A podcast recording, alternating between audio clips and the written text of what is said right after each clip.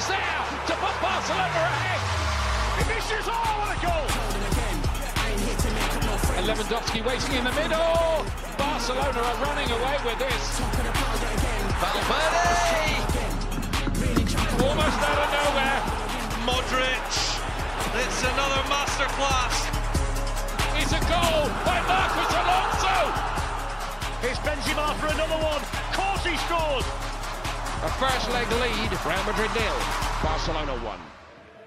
سلام به شنوندگان عزیز پادکست کورنر به اپیزود 69 پادکست ما خیلی خوش اومدید این اولین اپیزود ما از سال 1402 بعد از بریک ملی و عید نوروز برگشتیم و می‌خوایم اولین هفته فوتبال باشگاهی بعد از بریک ملی رو با بابک بررسی کنیم هفته پر از بازی های بزرگ و نتایج غیرقابل پیش بینی و نتایج حتی مقتدرانه و عجیب و غریب. خیلی هفته جالب و جذابی بود و تازه اولین هفته از حساسترین و فوقلاده ترین بخش فصل فوتبال اروپا است برای همین بریم و زودتر صحبت کنیم راجبش بابک چطوری؟ تا حالت که حتما خیلی خوبه بابت این کلاسیکویی که پشت سر گذاشتی و دیگه بهتر از این فکر نمیشی. نه آره سلام می‌کنم. آره من که خیلی خوبم. امیدوارم شما هم خوب باشین و عید خوبی رو گذرونده باشید. و آره خب اصلا من اتفاقی رو این هفته دیدم که به عنوان یه هوادار رال تو طول دوره هواداریم واسه اولین بار بود که همچین اتفاقی رو می‌دیدم که رال بتونه چهار تا گل به بارسا بزنه و یه همچین نتیجه عجیبی اونم تو نیوکمپ رقم بخوره و رال خیلی خوب این آخرین بخش در واقع باشگاهی و آخرین بخش فصل رو اصلا شروع کرد با این نتیجه با این دوتا نتیجه که این هفته گرفت. آره واقعا اتفاق خیلی خاصی رو دیدیم خصوصا که توی نیوکمپ هم بود خصوصا که رال یک کامبک نیاز داشت بازی رفت توی برنابو باخته بود و ستار کلاسیک های قبلی رو هم با باخت پشت سر گذاشته بود. فشارها روی آنجلوتی خیلی زیاد بود و یه جورایی خودت هم معتقد بودی که اگر این بازی رو رال ببازه یا حالا مساوی کنه و حذف بشه خیلی کار سخت میشه برای بازی یک چهارم جلوی چلسی. فشارها دیگه عجیب و غریب میشه روی تیم و روی کادر مربیگری. حالا سال خیلی از این جهت بد برای رئال تموم شد با باخت کلاسیکو یعنی برای هوادارهای ایرانی رئال. ولی حالا به این خوبی شروع شده و حالا بیاد صحبت کنیم راجع به بازی و اینکه چطور شد که یه همچین نتیجه ای رخ داد. آره رئال حساس ترین مقطع فصلش رو واقعا به بهترین شکل ممکن شروع کرد و خب این برد دقیقا همونجور گفتی خیلی فشار بزرگی روی تیم برداشت. اصلا یه اعتماد به نفس بیشتری به تیم داد. یه ذره اون همه حاشیه دور هول آنچلوتی رو شاید کمتر کرد. چیزی که واقعا تیم توی این مقطع فصلش نیاز نداره اصلا و از همه نظر واقعا خیلی برد موقع به موقعی بود توی واقعا بازی که شاید می‌تونست خیلی فصل رال رو تحت تاثیر خودش قرار بده. و کلا رئال اصلا با فرم فوق العاده شروع کرد یعنی هم بازیکنات طبق گفت آنچلوتی تو بهترین فرمشونن. بنزما رو که داریم می‌بینیم همون بنزمای معروف مای رمزون و دو تا هتریک پشتم و اصلا واسه الان در حال حاضر رئال کمترین مصوم رو داره کمترین حالت مصوم رو تو طول این فصل داره. فقط یه دونه مصوم داریم که اونم فرلامندیه و خیلی همه چی واسه این شاید دو ماه آخر فصل خوب شروع شده. خیلی همه چی سر جای خودشه به نظر. ولی بخوایم وارد بازی بشیم و اینکه چی شد که رئال بعد سه تا باخت میاد و یهو چهار هیچ بارسا رو تو نیوکمپ می‌بره.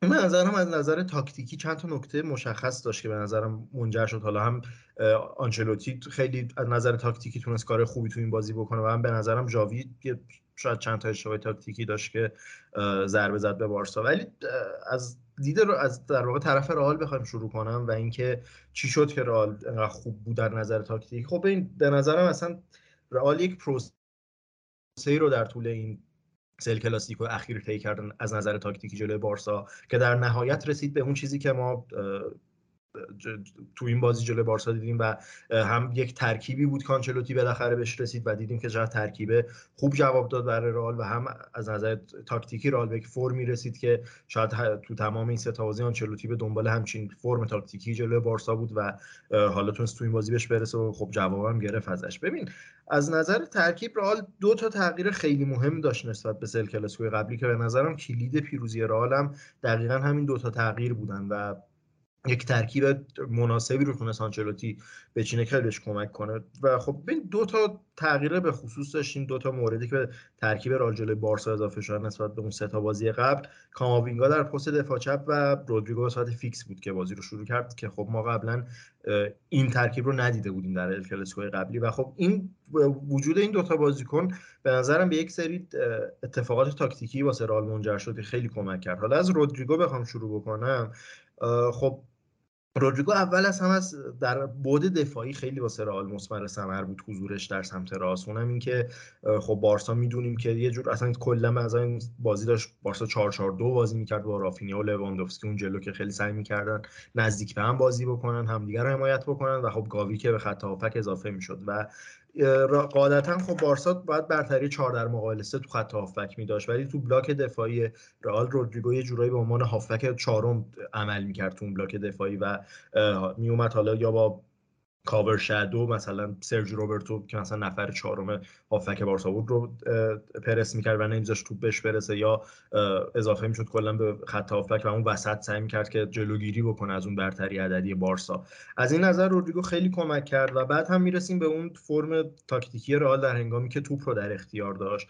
خب رئال بیلداپش رو با حالت 4 2 3 1 شروع می‌کرد که والورده و کروس دبل پیوتش بودن و مودریچ شماره 10 جلوتر می‌رفت. بعد که رئال می‌تونست توپ رو به بالاتر ببره توی زمین و حالا بیلداپش رو انجام بده و به زمین بارسا برسه به اون یک سوم برسه. ما یک خط جلوی پنج نفره رو رئال می‌دیدیم و می‌دیدیم که رودریگو روی کاغذ وینگر راست بود ولی مثل بقیه بازیهایی که بازی می‌کرد کاملا داخل می اومد یه جورایی میشه گفت به عنوان یک شماره ده بازی می‌کرد و کارواخال بود که در سمت راستاش ارز رو برای رئال نگه می داشت و این وجود دو تا شماره ده مثل رودریگو مودریچ بین خطوط خیلی به نظرم این بازی برای بارسا درد سرساز شده بود. هم تو پرسینگشون و هم توی بلاک دفاعیشون خیلی خوب رودریگو و درد سر درست می‌کردن برای بارسا.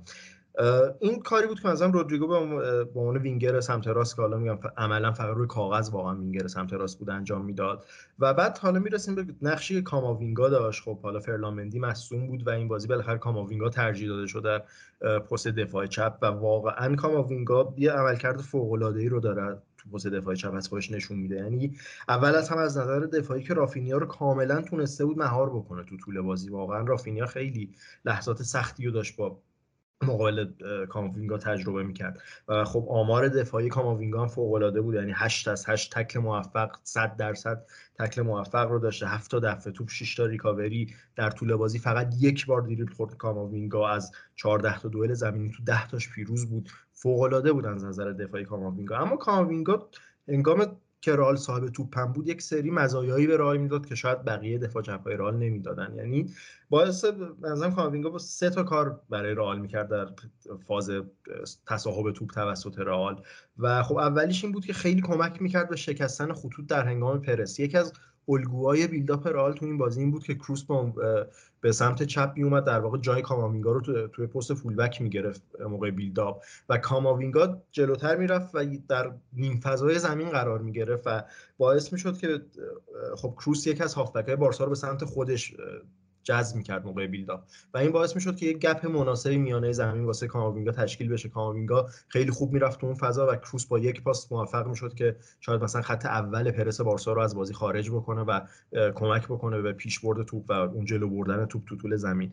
و غیر از اون خیلی به اوورلود میانه زمین کمک می‌کردن. یه جورایی ما حتی در یک صحناتی می‌دیدیم که رئال مقابل بارسا در میانه زمین پنج در مقابل سه داره. یعنی کاماوینگا به خط هافک اضافه می‌شد با رودریگو مودریچ و کروس و والورده و خب این خط هافک پنج نفره رو وسط زمین تشکیل می‌دادن و یه جورایی یه حالت اینورتد فول بک داشت بازی می‌کرد کاماوینگا و یکی از شاید یکم مهمترین تاثیرهای دیگه ای که به نظرم کاماوینگا داشت روی rest defense رئال بود. یعنی خب در واقع نوع چینش بازیکن رئال تو زمین اینجوری بود که مودریچ و رودریگو خب به عنوان دو تا شماره ده بودن و پشتشون ما یه خط هافبک سه نفره والورده کروس و کاماوینگا رو داشتیم که رئال حتی اگه توپ رو از دست می‌داد و بارسا قرار بود که ضد حمله بزنه خیلی خوب این خط سه نفره در واقع اینو کمربند وسط زمین بودن که پوشش می‌دادن و خیلی رال از برخلاف باز سه تا بازی قبلی از نظر ضد حمله در واقع خطری دریافت نکرد از طرف بارسا و کاماوینگا خیلی خوب اضافه می‌شد به این رستیفنس و با کاماوینگا اصلا باعث می‌شد که رال یک نفر بیشتر برای رستیفنس داشته باشه. و این به نظرم خلا... دقیقا خلاف چیزی بود که بارسای جاوی داشت اجرا می‌کرد. یعنی بخوایم یه ذره بارسا هم بپردازیم. حالا من نکته رو بگم که پاس بدم به خودت بارسا رو. ببینید بارسا خب یه نکته که من دیدم و این انتقادیه که من به جاوی از نظر تاکتیکی داشتم توی این بازی که به نظرم اشتباه کرد خب رئال 4 2 3 1 بیلداپ می‌کرد و بارسا سعی می‌کرد که با پرسش بیلداپ را رو خونسا بکنه. حالا یه جورایی میشه گفت 3 1 4 2 بود مثلا پرس بارسا. یعنی الکس بالده مثلا تو سمت چپ فولبک چپ رئال رو پرس می‌کرد رافینیا فولبک راست رئال رو و تو خط هافبک کاملا نفر به نفر داشت پرس می‌کرد بارسا و این باعث می‌شد که تو خط عقبش یه سه در مقابل سه عجیبی بده. یعنی آلونسو کونده و آراخو در مقابل بنزما و رودریگو و وینیسیوس باشن. و این از نظر نه حالا نظر تو چیه ولی از نظر من خیلی عجیب بود که چرا جاوی باید در مقابل همچین خط حمله اینجوری سه به سه بده که خب نتیجهش هم دیدیم که چه دو بار واقعا توپ از پرس بارسا رد شد و یه حال سه در مقابل دو داشتیم با جلو خط حمله رال و خب هر دو بارم به گل رسید رال با گل اولش و گل چهارم دقیقا همینجوری به ثمر رسید. این سه در مقابل سه ای که جاوی داشت تو خط عقب می‌داد به رال واسه من یه ذره عجیب بود از طرف جاوی به حالا البته گل چهارم که توی شرایط خاصی بود. یعنی توی شرایطی بود که دیگه کاملا به نظر میومد همه چی دست رفته و دیگه تیم خیلی ریسک های ریستر بازی می‌کرد. ولی گل اول آره این اتفاق افتاد. ولی دقیقا بخوایم به گل اولم اشاره کنیم یه مشکلی که نبود وینگر چپ برای بارسا. داره ایجاد می‌کنه و اینکه مثلا بارسلونا جاوی تصمیم می‌گیره که گاوی رو بیشتر به میانه میدان بیاره و از اون طرف ارز خط حمله رو الکس بالده به عهده می‌گیره و اون اصلا عملا wing موقع حمله وینگر سمت چپ الکس بالده است یعنی تمام اگر سمت راست overload ایجاد بشه توپ وقتی سویچ میشه سمت چپ الکس بالده است که صاحب توپ میشه. همینطور حالا اینور برای رافینیا. ولی خب رافینیا خب وینگر راست کارش اونه خیلی طبیعی تره. ولی یه ایرادی که الکس بالده بخواد اون گزینه حمله و به گرفتن بیشتر فشار خط حمله سمت چپ باشه این هست که موقع ضد حمله اون بازیکن سرعتی که می‌تونه اون recovery run رو به تیم بده و جلوی ضد حمله رو بگیره وجود حضور نداره. یعنی از اون سه نفری که تو گفتی آراوخو و کونده و آلونسو. خب حالا مثلا شاید دو تاشون بتونن اون ریکاوری رو بهت اضافه کنن ولی آلونسو عملا اون بازیکنی نیست که تو بخوای موقع آره. ترانزیشن توی دفاع داشته باشی دیگه. یعنی این یه یه اشکال بزرگیه که مثلا نبود دمبله و روی فرم نبودن فاتی و فرانتورس ایجاد کرده برای تیم و دست جاوی رو از این جهت بسته.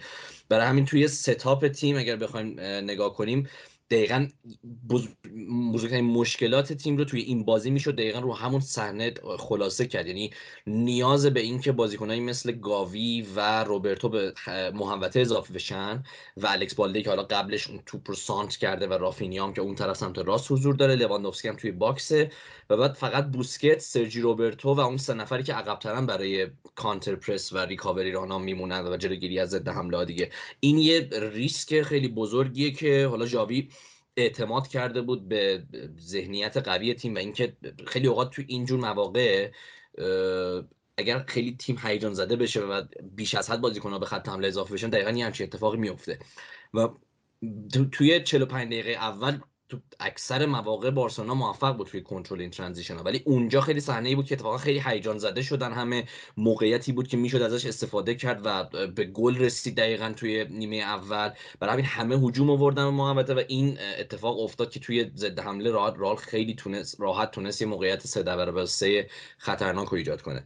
یعنی این ایراد بزرگ تیم توی ستاپ بود و به طور کلی اگه بخوایم بگیم خب آره یعنی یه مقدار دست جاوی برای چینش ترکیب خیلی بسته بود به خاطر نبود دیونگ و پدری توی خط هافبک و بعد خب کسیه و سرج روبرتو توی مجبور توی تو ترکیب بذاره و کسی که خیلی بازی خوبی رو داشت توی نیمه اول به خصوص. حالا نیمه دوم دیگه تقریبا تیم از هم پاشید و کسی هم تمرکزش از دست داد. اون پنالتی منجر به گل سوم رو داد که خطای بی موردی بود واقعا. می‌شد ازش جلوگیری کرد ولی به حال کسی مرتکب اون خطا شد. یعنی در مجموع که با توجه به وضعیت فعلی این بهترین ترکیب بود که جاوی می‌تونست بازی بفرسته. و توی 45 دقیقه اول این بهترین بازی بود که می‌شد انتظار داشته باشیم از این تیم. خصوصا چون من به خاطر محروما قبل از بازی تصور می‌کردم که ما احتمال اینکه یه سناریوی شبیه بازی رفت رو ببینیم زیاد می‌دونستم. یعنی فکر می‌کردم که ممکنه رئال توی بخشای زیادی از بازی مالک توپ باشه بیشتر بتونه کنترل رو از دست بارسا در بیاره. ولی توی نیمه اول اینجوری نبود. یعنی بارسلونا به خاطر حالا جو میزبانی و اینها که تاثیرگذار بود مسلط بود. روی ترانزیشن ها روی فرار کردن از خط اول دوم دفاعی رئال خیلی موفق بودن. خیلی راحت می‌تونستن خیلی جواب یک سوم برسن. یعنی این قدرت رو داشتن توی نیمه اول. از این جهت تیم خیلی منظم بود. شاید روی توی یک سوم یه مقدار می‌تونستن زهردارتر باشن. روی پاسهای آخر روی شوتهای آخر می‌تونستن خطرناکتر باشن. کورتوا یک دوتا save خیلی خوب داشت. در مجموع عملکرد نیمه اول بارسا بغیر از اون صحنه ای که ذهنیت تیم به هم ریخته بود و خیلی هیجان زده شد تیم که این خطر رو تیمایی که high line بازی می‌کنن و نفرات بالایی توی خط حمله شرکت می‌کنن همیشه این خطر رو دارن که اگر یک صحنه بازیکن هیجان زده بشن یا ممکنه که از اون طرف یه ضد حمله و یه ضد حال خیلی بدی بخورن. در مجموع میگم نیمه اول کاملا از عملکرد تیم می‌شد دفاع کرد به غیر از اون صحنه. ولی ایراد بزرگی که دومین ایراد بزرگی که این, این تیم داشت نیمه دوم پاشیده شدن از, از نظر ذهنی بود بعد از آره. گلی که بنزما زد گل دومی که بنزما زد گل اولش بود یعنی گل دومی که رئال زد و این حالا خود صحنه گلم بخوایم بررسی کنیم یعنی اینجا باز متوجه میشیم که چرا مثلا نبوده کسی مثل دیونگ و پدری می‌تونه ضربه بزنه به تیم به خاطر اون راحت راحتی که مدریچ داشت موقعی که داشت از آره. سرجی روبرتو رد می‌شد. یعنی واقعا خیلی بدون چلنج و خیلی بدون خطر از کنار سرجی روبرتو رد شد. سرجی روبرتو نتونست حالا بعدش بهش برسه و هیچ خطایی رو نتونست انجام بده. هیچ چلنجی رو نکرد. مدریچ رو هیچ فشاری نیاورد روی مدریچ برای اینکه مودریچ توپ رو از دست بده مش خیلی راحت توپ شد گذر کرد از روبرتو. توی از توی اون فضای کوچیکی که گیر کرده بودن سمت راست لب خط اومد وسط توپ رو بنزما رسون و جایگیری بد کنده که توی در واقع توی محوطه داشت که یه مقدار بیش از حد به بنزما برای شوت زدن سمت چپ فضا داد. کلا کنده بازی خوبی رو نداشت. سر اون صحنه اون فراری که رودریگو داشت بدون توپ هم خیلی موثر بود سر اینکه کنده رو حواسش رو پرت بکنه از بنزما. آره آره این آره این, انت... این سر این انتخابم موند که کدوم بازیکن رو انتخاب بکنه و کدوم یعنی کدوم فضا رو انتخاب کنه که بپوشونه. برای همین این ریسک رو کرد سمت چپ رفت بیشتر ولی خب دیگه ریسکی بود که جواب نداد و انتخاب غلطی بود در, در آخر. کلا کنده اصلا اصلا بازی خوبی رو نداشت. یعنی جاهای زیادی که پر اشتباه بود لیز می‌خورد یه جای معلوم بود کلا شب روی فرمش نیست. میگم یعنی این بعد از اون بود که حالا به فاصله 8 دقیقه بعدش هم گل سوم رو تیم دریافت کرد بعد از اونجا به بعد دیگه تقریبا بازی از دست رفته بود. خیلی سخت بود که بارسا شده بازی برگرده. این اش... این پاشیدن از نظر ذهنی به خاطر اینکه حالا تیم بعد موقع گل اول دریافت کرد و بعد توی اول نیمه دوم هم انتظار چیزی که انتظار داشته داشتن رخ نداد و اوضاع بدتر شد. این مسئله این تیم ژاوی بوده این فصل و کلا چیزی که یه پترنی دنبال کرده و چند بار اتفاق افتاد جلوی منچستر یونایتد جلوی اینتر و جلوی بایرن هم اتفاق افتاد که لحظاتی رو تیم داشت که تیم خوب بازی می‌کرد. مسلط بود ولی سر یکی دو تا صحنه اشتباهاتی پیش اومد و تیم گل خورد. ولی بعد از اون دیگه نتونستن اون کنترل اون دامیننسی که قبلش داشتن رو به دست بیارن. این ما سه چهار بار دیگه هم دیدیم توی این این فصل از تیم ژاوی و این حالا خودش کنار حالا میگم بسته بودن دستش برای اینکه بتونه ریاکشنی به بازی نشون بده توی نیمه دوم بعد از اینکه حالا بازی از دست رفته بود میشه یه ایراد تلقی کرد و برای فصل بعد به طور کلی باید اینو در نظر گرفت که بارسلونا روی نیمکت هم بازیکنایی می‌خواد که حالا هم بتونن بیاد توی زمین و بازی رو بتونن عوض بکنن. یعنی فرانتورس و فاتی الان لحاظ روحی و کلا فرم آمادگی اینو ندارن که بیان توی یه بازی مثل کلاسیکو بتونن شرایط رو مومنتوم رو به نفع تیم بچرخونن. اصلا این بازیکنان نیستن. یعنی این مسئله هم توی عمق ترکیب باید بهش نگاه بشه. هم اینکه به طور کلی جاوی باید روی این مسئله کار کنه که تیمش اگر صاحب توپ و میدان گل اول نمی‌زنه به هر من به هر دلیلی گل اول رو دریافت می‌کنه خلاف جریان بازی این ذهنیت این رو اعصابشون نره ذهنیتشون اصلا نپاشه و به قول خودش دیسورگانایز نشن. یعنی کاملا تیم بی‌نظم شد بعد از دریافت گل دوم تو نیمه دوم و اصلا کاملا دیگه نیمه دوم یه جورایی به قول خودش رال مادید از روی بارسا رد شد. آره ببین این نکته که دقیقا گفتی که بارسلونا شاید تو یک سری لحظات حساس این فصل دقیقا جلو اینتر تو لیگ قهرمانان جلو منچستر جلو همین رئال تو کوپا دری تو بازی برگشت.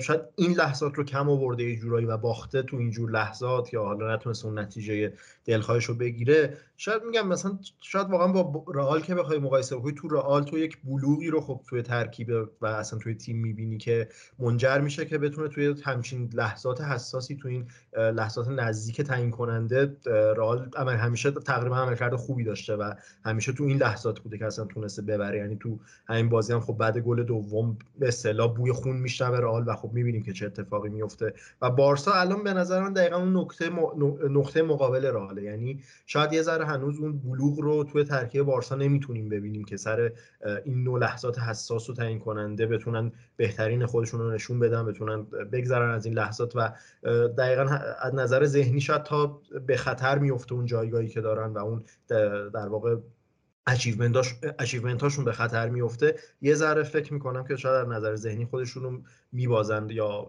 کم میارن جلو تیم حریف و به نظرم این نکته که باید در فصل بعدی بهتر بشه. جاوی باید سر این نقطه کار بکنه. از نظر ذهنی با تیم که بارسا مثلا تو این لحظات بتونه تو فصل دیگه بهتر عمل بکنه. یعنی دلیلی که شاید بارسا تو لیگ وضع بسیار خوبی داره ولی تو مسابقه های حذفی و این رقابت های حذفی مثل چمپیونز لیگ یا کوپا نتونست اون نتیجه دلخواهش رو بگیره. به نظرم همین مسئله ذهنی بوده که برای تیم مثلا تو اینجور لحظات وجود داره. و یه دو تا نکته دیگه هم که می‌خواستم بگم حالا در سمت چپ بارسا که صحبت کردی که الکس بالده یه جورایی در واقع مثل وینگر سمت چپه و اون حملات سمت چپ تیم بر روی دوش الکس بالده است این دقیقا همون اتفاقی که واسه رئالم با کارواخال تو سمت راست میفته و من کلا اصلا میگم همیشه یه ذره منتقد این قضیه بودم که شما تمام بار حملاتت رو از یک در یک سمت بذاری روی دوش فول بکت و حالا از اون وینگر به اصطلاح وینگر سمت راست حالا استفاده دیگه ای بکنی چون تو رئال ما خیلی این قضیه رو دیدیم اصلا صحبت کردیم که این اتفاقی که با کار با حال میفته خب خیلی باعث شده بود که رئال ضد حمله زیادی دریافت بکنه در واقع برتری عددی به حریفش بده در خط دفاعی و خب این جاموندنشون از جریان بازی جاموندن فول بک ها خب یه جای خیلی تو خطرناک بشه که برای بارسا هم همین شد. و یه نکته دیگه هم که به نظرم داره اینکه فقط تو به یک سمت انتقال به در واقع روی فول بکت فقط بذاری اون بار حمله تیمت رو یه ذره اون سمتت رو ضعیفتر می‌کنه نسبت به اون یکی سمت زمین. و برای بارسا به نظرم این اتفاق افتاد. یعنی خب بارسا از سمت راست خیلی خطر اصلا کلا حملات بارسا بیشتر از سمت راست بود. و این تک بودن بالده اون طرف خب فقط یه کار حال کافی بود براش و این یه ذره هافبک دفاعی رال که تونی کروس بود تو این بازی کمک می‌کرد که راحت تر بتونه سمت چپ جایگیری داشته باشه و خب دیدیم که کروس چقدر توی مهار رافینیا تونست به کاماوینگا کمک بکنه و خب خیلی خوب بازی کرد کروس تو فاز دفاعی. و میگم من یه سوالات یه انتقاد آخری هم که به جاوی داشتم ولی می‌خواستم نظر تو هم در این باره چیه. خب تو دقیقا از این گفتی که جاوی شاید یک ریسکی رو اومد با این تک به تک دادن تو خط دفاع قبول کرده باشه یک ریسکی رو متحمل شده باشه. من یه ذره می‌دونی حالا من با توجه به چیزی که تو بازی رفت دیده بودیم و بعد هم تو این بازی خب دست جاوی خالی بود دیگه واقعا نیمکت که کسی نبود بعد کریستیانسن نباشه دیانگ نباشه پدرو دمبله نباشه. من منم دقیقا مثل تو بیشتر منتظر یه روی کردی مثل بازی رفت بودم که شاید بارسا بخواد یه ذره محتاطتر بازی بکنه یه ذره تو دفاع حداقل مطمئنتر باشه و نفرات بیشتری باشه. ولی با این گیم پلنی که جاوی انتخاب کرد یه جورایی اصلا باعث شدش که بارسا یه فرصت های کانتر اتک و ترانزیشنی به رئال بده که خب این دقیقا مشکل این بود که ما هیچ وقت تو اون سه تا بازی قبلی بارسا این فرصت ها رو نداده بود به رئال و خب تو این بازی که رئال دوباره این فرصت ها رو به دست آورد دیدیم که چه اتفاقی افتاد.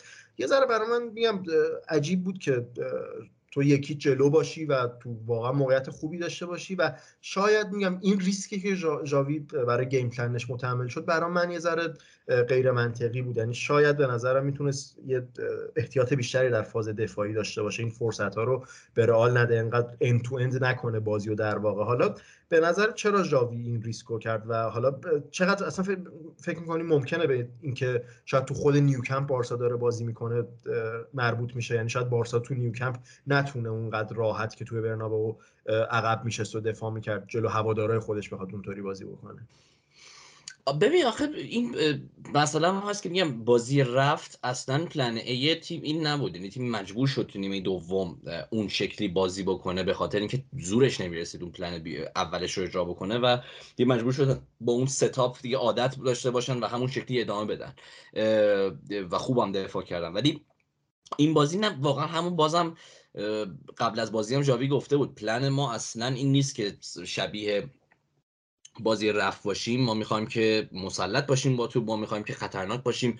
روی موقعیت سازیمون موقعیت های بیشتری از حریف خلق کنیم و جلوی transition ها رو بگیریم و یه جوری اعتماد کرده بود به قدرت pressing حالا هافبکاش و بازیکناش دیگه. یعنی اینکه این pressing می‌تونه جلوی ضد حمله های رو بگیره. یعنی pressing روبرتو کسیه و بوسکتس. ولی میگم و تا یه جایی زیادی هم موفق بود از این جهت. بازی هم کاملا داشت سف سف پیش می‌رفت و همیشه رو به روال بود. یعنی اگه اون صحنه آخر مثلا کسی می‌تونست خطا بکنه تو نیمه اول و جلوی اون ضد حمله رو بگیره همه چیز اوکی بود. ولی میگم شاید اینکه انتخاب اولش توی اون خط هافک فرانکسی و سج روبرتو نیستن و شاید اعتماد بیش از حد به قدرت پرسینگ این دو نفر یه خودش یه اشتباه باشه این خودش منجر میشه که به اینکه مثلا ما شاهد همچین چیزهایی باشیم دیگه. میگم شاید جاوید بیش از حد به قدرت بازپسگیری توپ بازیکناش اعتماد کرد برای همچین تاکتیک و همچین استراتژی برای حمله.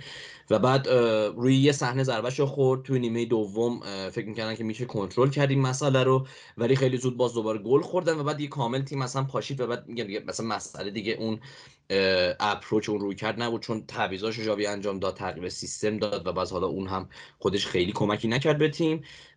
میگم به نظرم یه مقدار ناپختگی و همون به قول خود نداشتن اون بلوغ ذهنی و اون یه وقت بیش از حد هیجان زده شدن توی پرسینگ و توی حمله کردن و اینکه تو نظم تیمی تو از دست بدی و حواست نباشه که دقیقا چی کار باید بکنی برای اینکه از این موقعیت ها دوری کنی این یه دلیل بزرگی از باخت تیم بود توی این بازی و خیلی به نظرم پلن جاوی پلن بیش از حد ریسکی نبود. شاید با این بازیکن ها به نظر ریسکی می اومد از نظر ما ولی شاید جاوی بیشتر از ما به بازیکناش اعتماد داشت که حالا توی این بازی ضربه خورد از این اعتمادش. آره. علی آقا در کل خیلی کیف داد به ما واقعا دیگه. میگم من همیشه واقعا حسودیم می‌شد به این حسی که شما تجربه کرده بودین جلو ما و خیلی حس تجربه میگم تجربه جدیدی بود از نظر فوتبالی. خیلی هم کیف داد و حالا یه ذره الان با این نتیجه حالا رئال فینال آسون جلو اوساسونا داره احتمالا بتونه کوپا رو ببره رئال. این قضیه یه ذره باعث میشه که شاید موندن آنچلوتی برای فصل دیگه دور از ذهن نباشه الان با این نتیجه. میگم خیلی نتیجه تعیین کننده بود هم برای خود آینده آنچلوتی و هم برای روندی که تیم قرار طی کنه. و حالا با یه اعتماد به نفس بالای مقابل چلسی میره که چلسی که وضع عجیبی داره و فرانک لمپارد برگشته و حالا تو بخش دوم خیلی مفصل درباره این اتفاقات چلسی صحبت آره حالا یه چیزی آخر بخش بگم. واقعا این فصل فصل هیجان انگیزی بود لحاظ ای کلاسیکو یعنی واقعا فصل برابر رو دیدیم من نظر ای کلاسیکو یعنی بعد از حالا اون چند سال پیش دامینیشن زیاد بارسا بعد اون دو سالی که بارسلونا خوبی نبود و رئال اون آمار پنج بازی پشت سر هم رو برده توی کلاسیکو رو داشت. امسال واقعا فصل برابر و رقابتی بود از نظر کلاسیکو. یعنی توی لیگ ما بازی رفت و میبازیم ولی بعد سه تا پشت سر هم می‌بریم و بعد حالا یه دونه مقتدرانه این شکلی رئال میاد می‌بره. واقعا این این واقعا کلاسیکو دیگه. یعنی اینجا که هر دو تا تیم زورشون به هم می‌رسه یه تایم این یکی یه تایم اون یکی. خودش خیلی جذاب و هیجان انگیز خیلی کلاسیکوهای کلاسیک و برابری دیدیم واقعا. آره اینکه فاصله فوتبالی رئال بارسا داره با هم کمتر میشه دوباره بعد اون دوره‌ای که رئال شاید یه ذره فاصله انداخته. بود چیز جالبیه خیلی چیز جذابیه برای منم به نظرم و حالا شاید می‌تونست به گونه پیش بره که تو لالیگا همون نزدیکه رو ما بیشتر ببینیم ولی در کل تو همین آره کلاسیکا خیلی این که فاصله فوتبالیشون فاصله فنیشون یه ذره کمتر شده و دارن نزدیک به هم میشن خیلی جذابتر کرده کلاسیکا رو. خب پنج سال کلاسیکو هم بعد مدت ها داشتیم مثلا نیمه نهایی جام حذفی خودش خیلی فصل واقعا موندگاری بود از نظر ال کلاسیکو آره. خب اگه صحبتی نداریم یه استراحتی بدیم و بریم سراغ اتفاقات عجیب و غریبی که تو لیگ انگلیس افتاده این هفته Grealish, De Bruyne is in behind him here.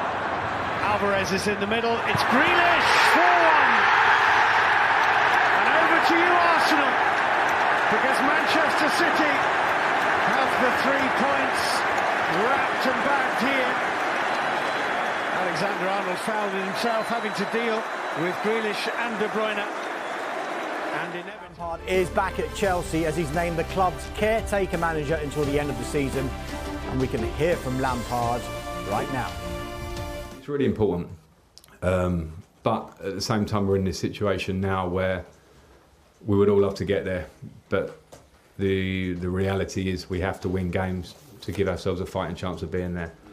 So I, I really don't want I really don't want to go there at this point. But I, I understand your point because Chelsea has a history of being in Europe. But at the same time, here, as I mentioned, whatever challenges there have been this season, um, I'm not here to talk about them. I'm here to go. What, what what maximum impact can I have from now until the end of the season? And of course, we'll, I could set high bars for myself now. They will be useless anyway. It's more important about how I work. خب برسیم به بخش دوم و اتفاقات جالبی که تو Premier League افتاد. حالا قبل از اینکه به اخراجای زیاد این هفته Premier League برسیم صحبتی درباره بازی اول هفته بکنیم و نتیجه عجیبی که اتفاق افتاد. سیتی چهار یک لیورپول رو برد و لیورپولی که واقعا دیگه شاید آخرین سطحی از بد بودن رو که می‌تونه بد باشه رو نشون داد توی این فصل و کاملا از نظر تاکتیکی بدنی روانی از تمام نظرها لیورپول تسلیم شد جلوی سیتی. هیچ کار شاید بدترین بازی لیورپول جلوی سیتیه که یادمون بیاد تو این چند سال. آره واقعا حتی از اون بازی های 5 6 حالا 5 6 میگم اون 5 6 که ما فصل 2017 18 دیدیم باز حالا می‌شد یه جوری توجیهش کرد بخاطر که لیورپول ده نفره شد و بعد حالا پشت بندش دو تا گلم دریافت کرد و همه اینا یا حتی 4 1 که تو فصل 2019 2020 21 دیدیم توی آنفیلد بدون تماشاگر. باز حالا اونم قابل توجیه بود. یعنی باز مثلا نیمه اول بازی برابری رو دیدیم از طرف لیورپول. ولی اینجا فقط یه چیزی حدود 20 25 دقیقه ما یه بازی رو دیدیم که لیورپول یه چیزی برای ارائه داشت و یه به نظر می اومد تیم خطرناکی باشه به نظر می اومد که داره دردسر درست می‌کنه برای سیتی. ولی بعد از گل مساوی سیتی که آلوارز به ثمر رسوند همه چیز به نفع سیتی پیش رفت. تمامی حملات به نفع حملات حملات سیتی بود. سیتی تیم خطرناکتر بود. تمامی دوئل ها تمامی اون توپ های دوم دوئل های یک در برابر یک همه اینها رو سیتی می‌تونست خیلی راحت از آن خودش بکنه. مالکیت بالا و کنترل توپ بالا و حتی اون اواخر دیگه شرایط شده بود که داشتن با مالکیت هوادارا کیف می‌کردن و یه جایی تحقیر می‌کردن لیورپول و به طور کلی بخوایم بگیم واقعا سیتی توی بهترین موقع فصل باز دوباره به اون take off رسیده و به اون بهترین لول خودش رسیده. کلا توی این چند تا بازی از قبل از همین break ملی توی یک ماه آخر هم سیتی روی توی بهترین فرم خودش بود. و الان هم می‌بینیم که break ملی هیچ سکته ای نداده توی این فرم و کاملا سیتی هنوز داره به بهترین شکل جلو میره و لحاظ دفاعی stable تیم بازیکنها جک ریلیش ریاض ماهرز کوین دیبروین همه اینا توی حساس این مقطع فصل دارن فرم خودشون رو پیدا می‌کنن. فیل فودنی که حالا جراحی کرده چند هفته دیگه برمیگرده و برای حالا احتمالاً بازی های نیمه نهایی لیگ قهرمانان اگر سیتی برسه به نیمه نهایی و برای هفته های آخر فصل در دسترسه و خیلی فرم خوبی داره سیتی مثل حالا همون حالتی که راجع به رئال گفتی سیتی هم خیلی حال خوبی داره الان برای آخر فصل و این بردم یه boost فوق العاده است براشون. ولی راجع به بازی بخوایم بگیم خب چند تا نکته بود که خیلی به سیتی کمک کرد برای همچین پیروزی مقتدرانه ای و شاید تعجب کنید تعجب کنید از این حرف ولی نبود هالند یکی از نکاتی بود که واقعا کمک کرد به dominance تمام عیار سیتی توی این بازی. به یعنی نظر آلوارز خیلی بیشتر می‌خوره به سطح بازی سیتی آره آره یعنی واقعا که تو اگه بخوای بینشون انت... اگه قرار بود یکی رو انتخاب کنی به عنوان اینکه کدومشون بیشتر به سبک بازی سیتی می‌خوره و بیشتر مهاجم پپ گواردیولاس واقعا خولیان آلوارزه. یعنی به خاطر که بازیکنی که همه کار ازش برمیاد و خستگی ناپذیر میدوه این بازیکن پرسش بی‌نظیر اصلا قابل مقایسه با پرس هالند نیست. قابلیت که این drop back drop back کردناش دارن و توپی که می‌تونه بیا توپ بگیره. توپ پخش کنه. یعنی ما سر گل دوم سیتی اون پاسی که میاد از سمت راست می‌گیره و میندازه سمت چپ برای ما برای ماهرز واقعا فوق العاده است. یعنی این کارهایی که یعنی کاملا یه مهاجم گواردیولا باید ازش بر بیاد و فصلهای پیش که گواردیولا مهاجمای نوکشو در دسترس نداشت false nine گواردیولا بودن که این کارا رو می‌کردن. ولی الان یه خولیان آلوارزی توی تیم هست که مهاجم شیش دنگ به شدت چارچوب شناسه به شدت clinical گلزنه. و همه این کارها هم ازش برمیاد. و نبود و نبود هالند شاید فکر می‌کردیم که مثلا ممکنه دردسرساز باشه برای سیتی شاید بازیکنی که این همه رکوردها رو داره جابجا می‌کنه و این همه داره گل می‌زنه ماشین گلزنی توقف ناپذیریه می‌تونه دردسرساز باشه. ولی آلوارز نه تنها اون مسئله رو پوشش داد بلکه میگم نکاتی رو اضافه کرد به تیم سیتی که خیلی کمک کرد بهش. یعنی این مسئله ای بود که کلا همیشه از کل فصل بحث سرش بود که اینکه حالا توی تیم سیتی هست چقدر به, به هم ریختن ساختار تیم در واقع باعث به هم ریختن ساختار تیم میشه. و اصلا این بحث هست که حالا با وجود اینکه هالند به تیم اضافه شده و داره گلزنی می‌کنه سیتی چقدر اصلا باعث پیشرفت تیم شده آیا یا نه؟ اصلا یا یا اینکه مثلا حتی می‌تونیم بگیم سیتی یه مقدار اوف کرده تحت داشت زیر با داشتن هالند توی ترکیب آره. ولی از یعنی این و این بحث هم همیشه بود که مثلا تاچ های هالند کمه توی بازیسازی نمی‌تونه خیلی شرکت کنه و اینا ولی آلوارز اون بازیکنی که اتفاقا تاچ های تیم رو برد بالاتر قابلیت این رو اضافه کرد که فیز مالکیت بیشتر. بازی آلوارز. 33 تا تاچ داشت و آره. فکر نکنم چون به 30 تا تاچ حتی رسیده باشه توی نه واقعا هالند بازیایی با تاچ تک رقمی داشته حتی کل بازی. یعنی این کاملا تفاوتی که آلوارز با هالند ایجاد می‌کنه و همین باعث افزایش قدرت سیتی تو خط بود باعث اون overload ی بود که برتری بود که توی میانه میدان می‌تونستن ایجاد کنن. و حالا یه تفاوت دیگه ای هم که این بازی داشت با مثلا بازی با آنفیلد و حالا setup ی که گواردیولا انتخاب کرده بود برای این بازی این بود که حالا اون توی اون بازی با آنفیلد موقع حمله خیلی setup متفاوتی نداشت تیم سیتی. یعنی با یه حالت سه دو دو سه تقریبا یا بگیم سه دو سه دو سه دو تقریبا بازی می‌کردن و این setup ی که سیتی داشت تفاوتش فقط با بازی آنفیلد این بود که به جای wing back winger داشت گواردیولا و ریاض ماهرز حالا جای کانسلو سمت راست بازی می‌کرد توی اون بازی کانسلو اگه اون باشه خیلی حکم wing back رو داشت و عملا یه جورایی سه دفاعه بازی کرد کل با اون بازی منچستر سیتی و خیلی هم بهش کمک نکرد و آسیب پذیر هم بود و یکی چند باخ ولی توی این بازی با چهار دفاع شروع می‌کنه گواردیولا ولی موقع setup تیم جان استونز آره. کاملا میره کنار رودری double pivot شکل میدن توی خط هافک و اون box midfield و اون حالا خط هافک چهار نفره که الان معروفه توی فوتبال روز دنیا الان. رودری جان استونز گندوغان و دیبروین شکل میدن که کاملا باعث اون مالکیت مطلق توی وسط میدون میشه براشون. و از اون طرف جک گریلیش و ریاض ماهرز عرض های عرض میدن به بازی و اون وینگرهایی هستن که لبه خط در واقع بازی رو باز می‌کنن برای سیتی. و آکانجی روبن دیاز و نیتن آکه خب بیل سه نفر عقبتر بودن که build up رو انجام می‌دادن و آلوارز اون نوک تیم بود که می‌تونست همزمان بیاد عقبتر و بعد بره جلوتر. این ولی این تفاوتی که این setup داشت این بود که ریاض ماهرز قابلیت فرارهای رو به جلو رو داشت و اون فرارهای حالا running behind اصطلاحا که ما میگیم رو داشت و این خیلی دردسرساز شد برای رابرتسون و خیلی جاها باعث شد که رابرتسون تصمیمای اشتباهی رو بگیره اینکه آیا بازیکن صاحب توپ رو پرس بکنه یا نکنه اجازه فرار به ماهرز بده یا نده. همه اینا یه مقدار گیج کرد کلا رابرتسون و کلا خط هافک و دفاع لیورپول رو و توی حساس ترین مناطق زمین تمامی تصمیمات اشتباه طرف لیورپول گرفته شد و همه چیز به نفع سیتی پیش رفت.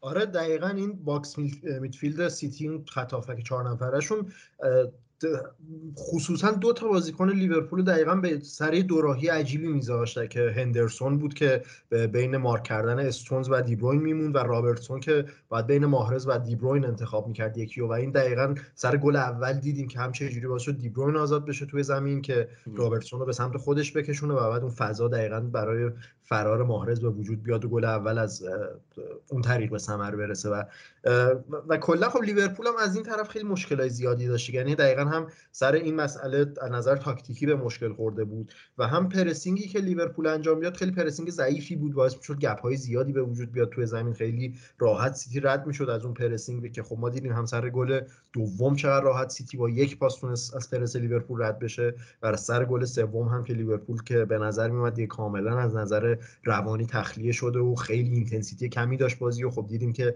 بازیکن‌های سیتی چجوری انقدر راحت بین خط هافبک و بازیکن‌های لیورپول با توپ حرکت می‌کردن و باعث شد گل سوم هم به ثمر برسه.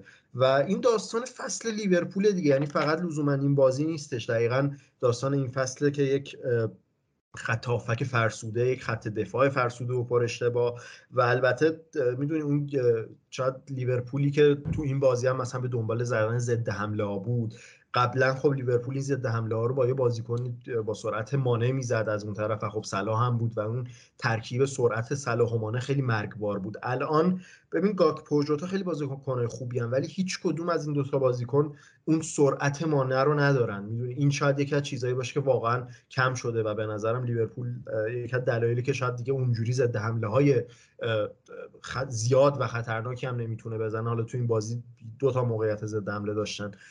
ولی یکی از دلایلی که شاید تو ضد حمله هم به مشکل خورده لیورپول شاید این باشه که گاک پوجوتا خیلی شاید اون بازیکنهای مناسب سبک کانتر اتک نباشن و یه ذره به نظرم شاید یورگن کلوپ تو انتخاب سبک بازی هم تو این فصل یه سری اشتباهاتی متحمل شده که شاید ابزار اون سبک رو نداشته یا اون ابزار قدیمیش همه فرسوده شده بودن ناکارآمد شده بودن و خب دیگه لیورپول نمی‌تونست اون سبک خودش رو انجام بده.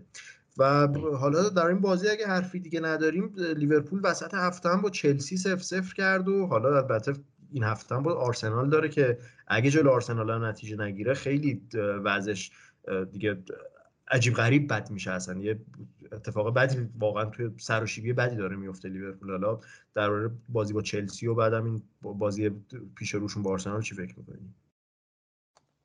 بازی با آرسنال واقعا بازی ریسکیه برای لیورپول از واقعا خب درسته. ولی من کلا نگید هوادار لیورپول بودم دقیقا مثل جیمی کرد یک تو مایندن فوتبال گفتش که من تقریبا مطمئنم که لیورپول آرسنال رو می‌بره. منم خوشبین میبودم. به خاطر حالا کلا رکورد بد آرسنال توی آنفیلد به خصوص آرسنال آرتتا توی آنفیلد که فصل پیشم با بعد از یه run خیلی خوب به آنفیلد رفتن و با اعتماد به نفس ولی چهار یک باختن.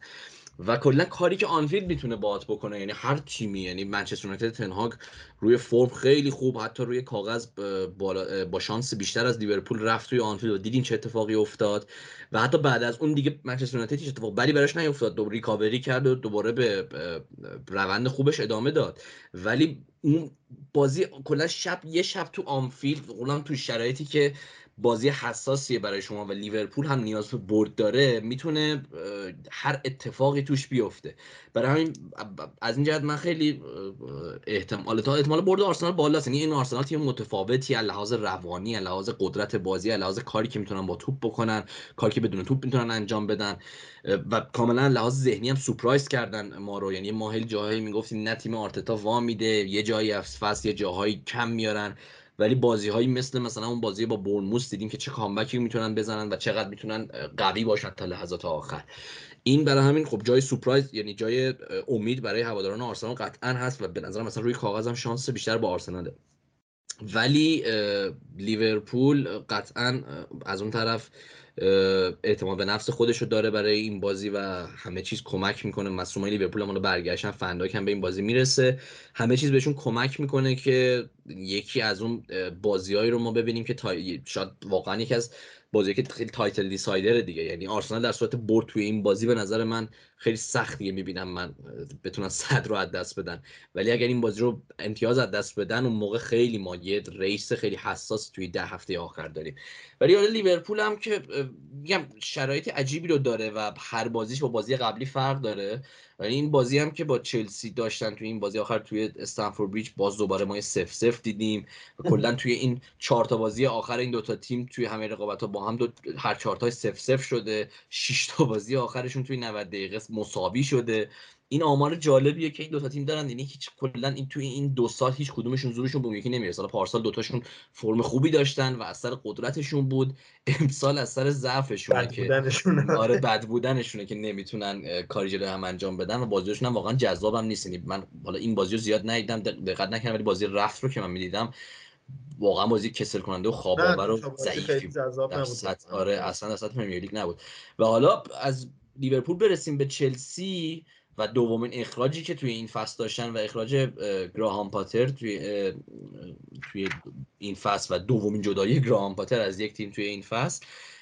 واقعا آینده نزدیک چلسی خیلی آینده مبهمیه با فرانک لمپارد. حالا شاید بهترین گزینه برای کرتیکر بودن واقعا لمپارد بود توی این مقطع فصل. ولی آیا نباید مثلا اون شانس رسیدن به یک چهار از یک چهارم به نیمه نهایی چمپیونز لیگو در نظر گرفت یا مثلا این حداقل تلاش تیم برای گرفتن حداقل سهمیه اروپایی حالا تو کنفرانس شاید خیلی بد باشه ولی خب میگم از لحاظ مالی باز خودش تفاوت ایجاد می‌کنه بین نداشتن سهمیه اروپایی و داشتنش. خیلی آینده مبهمیه. حالا چقدر تو خودت خوشبینی هستن به چند هفته آینده چلسی با لمپارد و در طولانی مدت گزینه های تیم برای اینکه یه پروژه رو خیلی خوبی رو با این همه بازیکن جوونی که در اختیار دارن برای تیمی هم پروژه خوبی داشته باشه خودت آیندهش رو چجوری می‌بینی؟ ببین من برای اینکه بخوام در اخراج پاتر صحبت بکنم. اول اصلا بعد در بازی با استون ویلا صحبت بکنم. چلسی بازی که با استون اول هفته داشت. خب ببین تو اون اون بازی در واقع باعث باخته باعث اخراج پاتر شد باخت تو اون بازی و ولی چلسی تو اون بازی خوب بازی می‌کنه به نظر من. به نظر من چلسی تو اون بازی بازی بدی ارائه نمیده. هم از نظر دفاعی بازی نسبتا خوبی داشت هم از نظر هجومی به نظرم بازی خیلی خوبی داشت و در کل به نظرم خیلی بهتر از استون ویلا تو اون بازی بازی کرد. حالا آمار بازی هم خیلی چلسی تو آمار بهتر بوده. ولی ببین تو اون بازی از سولا دو تا موقعیت گیرش اومد و اون دو تا موقعیت تبدیل به گل شد. حالا موقعیت ها هم اینجوری بود که خب سر گل اول کوکوریا اشتباه فردی می‌کنه با یه ضربه سر بعد توپ رو کاملا در اختیار واتکینز قرار میده که خب اون تک به تک و با چیپ موفق میشه گل اول رو بزنه. و گل دوم هم ریباند یک کورنریه که جان مکین با شوت خیلی خوب اون رو می‌زنه شوتی که شاید مهارش هم خیلی سخت بود. می‌دونی هیچ حتی یعنی موقعیت های که از استون داشت موقعیت های خیلی خطرناک یا برنامه ریزی شده ای هم نبودن یا روی اشتباه دفاعی بودن یا حالا یه اتفاق خیلی شگفت انگیزی که حالا مثلا واسه استون ویلا میفته از این نظر بودن. و چلسی ببین نه فقط این بازی کلا من همیشه اینو گفتم با پاتر هم بازی به بازی داشت از نظر فنی و از نظر فرم بازی از نظر تاکتیکی به نظرم بهتر می‌شد. یعنی مسیرش رو به بالا بود پیشرفت حالا یه وقتای محسوس یه وقتای خیلی آروم آروم و نامحسوس مشخص بودش تو بازی چلسی. و به خاطر همین من خودم یه شوکه شدم از اخراج پاتر شوکه که نه انتظارشو داری. یعنی ما اینو قبلا گفتیم به هر حال تو تیمی مثل چلسی هر چقدر هم عملکرد فنی خوب باشه پیشرفت فنی داشته باشه ولی در نهایت اون نتایجن که مهمتره و اون نتایجن که اولو می‌زنن. و برای پاتر هم همین شد. ولی من شخصا فکر می‌کردم شاید برای بازی با رئال هم فرصت داده بشه با به پاتر و چلسی مثلا یک چهارم رو با پاتر بخواد بگذرونه. ولی چیزی که به نظر من منجر به اخراج شد ببین میگم هم نتیجه خب با اصلا بالاترین هفت رو می‌زنه و هم سطح رهبری که شاید پاتر تو تیم از خودش نشون داد. یعنی من چیزی که تو اخباری که از چلسی اومده خوندم و برداشتی که از اخبار داشتم این بود که چه پاتر شاید یه ذره نتونسته اون هم اعتماد باشگاه رو جلب کنه هم اعتماد بازیکنها و هم هوادارا رو. یعنی اول از همه که خب پاتر اصلا رابطش با هوادارا تقریبا به صفر رسیده بود. یعنی قطع کامل بود. هوادارا واقعا 100 درصد مخالف پاتر بودن. این باعث می‌شد خیلی جو خونگی بدی تو استنفورد بریج باشه تو بازی اخیر. مثلا جلو استون ویلا خیلی جو خوبی واقعا نبود. همین قضیه بود و هم کلا پاتر به نظر میومد که یه ذره شاید ببین اینجوری بگم شاید هنوز پاتر یه ذره مربی کوچیکی بود برای چلسی. یعنی به نظر میاد رخکن به پاتر به عنوان یک انسان احترام می‌ذاره. ولی به عنوان یک مربی فوتبال به نظر میاد اونجوری که باید توسط بازیکنها جدی گرفته نمیشه. اونجوری حمایت اعتماد کامل بازیکنها رو با خودش نداره. و یه ذره به نظرم پاتر به توی باشگاه بزرگی نسبت به چلسی به مشکل خورد و حالا این می‌تونه یه استبک رو بقب یه استبکی واقعا واسه پاتر باشه یه نقطه تاریکی توی کارنامهش باشه که خب برایتون اومد چلسی توی باشگاهی که هم رخکن خیلی بزرگتری داره هم اصلا خود فرهنگ باشگاه عظمت باشگاه خب خیلی بیشتر برایتونه و تو این نوع باشگاه به مشکل می‌خوره این شاید یه ذره مثلا شک و تردیدها رو واسه یه باشگاه بزرگ دیگه که بخواد تیمش رو دست پاتر بده مشکل در واقع ایجاد بکنه. حالا حالا یه سوال وسط حرفات ببخشید. کلا به نظرت حالا میگم چه آیا می‌شد به پاتر با با این اوصاف با توجه به اینکه حالا میگم یک چهارم چمپیونز لیگ بود و از نظر پرمیر لیگ خب فصل از دست رفته ای و داشتن و جام دیگه ای رو هم نمی‌تونستن ببرن آیا می‌شد به پاتر اعتماد با توجه به شرایطی که این فصل داشت یعنی داشتن 33 تا بازیکن و داشتن بازیکن تعداد زیادی از بازیکنایی که اصلا انتخاب اول پاتر نیستن و خریدهایی که تازه یکی دو ماه به تیم اضافه شد دو سه ماه دو ماه به تیم اضافه شدن و تازه دارن با تیم هماهنگ میشن. آیا نمی‌شد به پاتر به نظر مثلا این تصمیم بهتری نبود که به پاتر اعتماد کرد و بعد تابستون اجازه داد که پاتر اون اسکواد کامل خودش رو بسازه و بعد یه پیشفصل رو با این بازیکن‌ها داشته باشه. طی اون مدت هم این ارتباطه شاید می‌شد قوی تر بشه و هم علاوه تاکتیکی تیم با فلسفه پاتر بیشتر آشنا شه. به نظر چقدر این تصمیم می‌تونست منطقی باشه؟ ببین چرا؟ من خودم شخصا واقعا طرفدار موندن پاتر بودم تا آخر فصل. دقیقا چون تو پرمیر لیگ شاید فصل تموم شده است و فقط Champions League که الان برای چلسی مونده. و بعدم که لمپارد اصلا این خبر اومد و بعدم تایید شد که لمپارد قرار به عنوان caretaker تا آخر فصل مربی چلسی باشه. اینجوری شدم که خب شاید حداقل بهتر بود تا آخر فصل این فرصت به پاتر داده می‌شد. حالا اگه قرار بود که caretaker بیاد یه ذره برای من تر شده اخراجش. یعنی اینجوری بودم خب حداقل به همین پاتر تا آخر فصل فرصت می‌دادی. ولی میگم شاید در این چیزی که از اخبار آدم می‌خونه ممکنه که مثلا کار به جایی رسیده باشه توسط پاتر بین رخکن و حالا هم با هوادارا که شاید ادامه دادن پاتر غیر ممکن بوده. یعنی شاید مدیرای چلسی این حس رو داشتن که با این که میگم به نظرم پیشرفت فنی تو تیم محسوس بود ولی شاید مدیر چلسی این حس رو داشته از نظر اون احساسی که دور پاتر وجود داره اون روابطی که رابطه که پاتر با مجموعه باشگاه چلسی پیدا کرده شاید ادامه دادنش یه غیر ممکن بود. و حالا خب ببین اومدن لمپارد یه مزایایی هم به نظر من داره. یعنی من نمی‌تونم واقعا خیلی سخته پیش بینی که اوضاع چجوری قرار پیش بره با لمپارد چقدر قرار حالا به نفعش باشه چقدر نباشه. به هر حال حریفش رئالیه که تو بهترین فرمش تو چمپیونز لیگ داره به چلسی می‌رسه. یه ذره سخت می‌بینم که چلسی بتونه پس رئال بر بیاد. ولی اومدن لمپارد شاید مهمترین مزایاش تا آخر فصل حداقل این باشه که یه ذره اون جو دور باشگاه رو مثبت می‌کنه. به حال لمپارد یه اسطوره باشگاه خیلی پیش هوادار محبوب همین الان.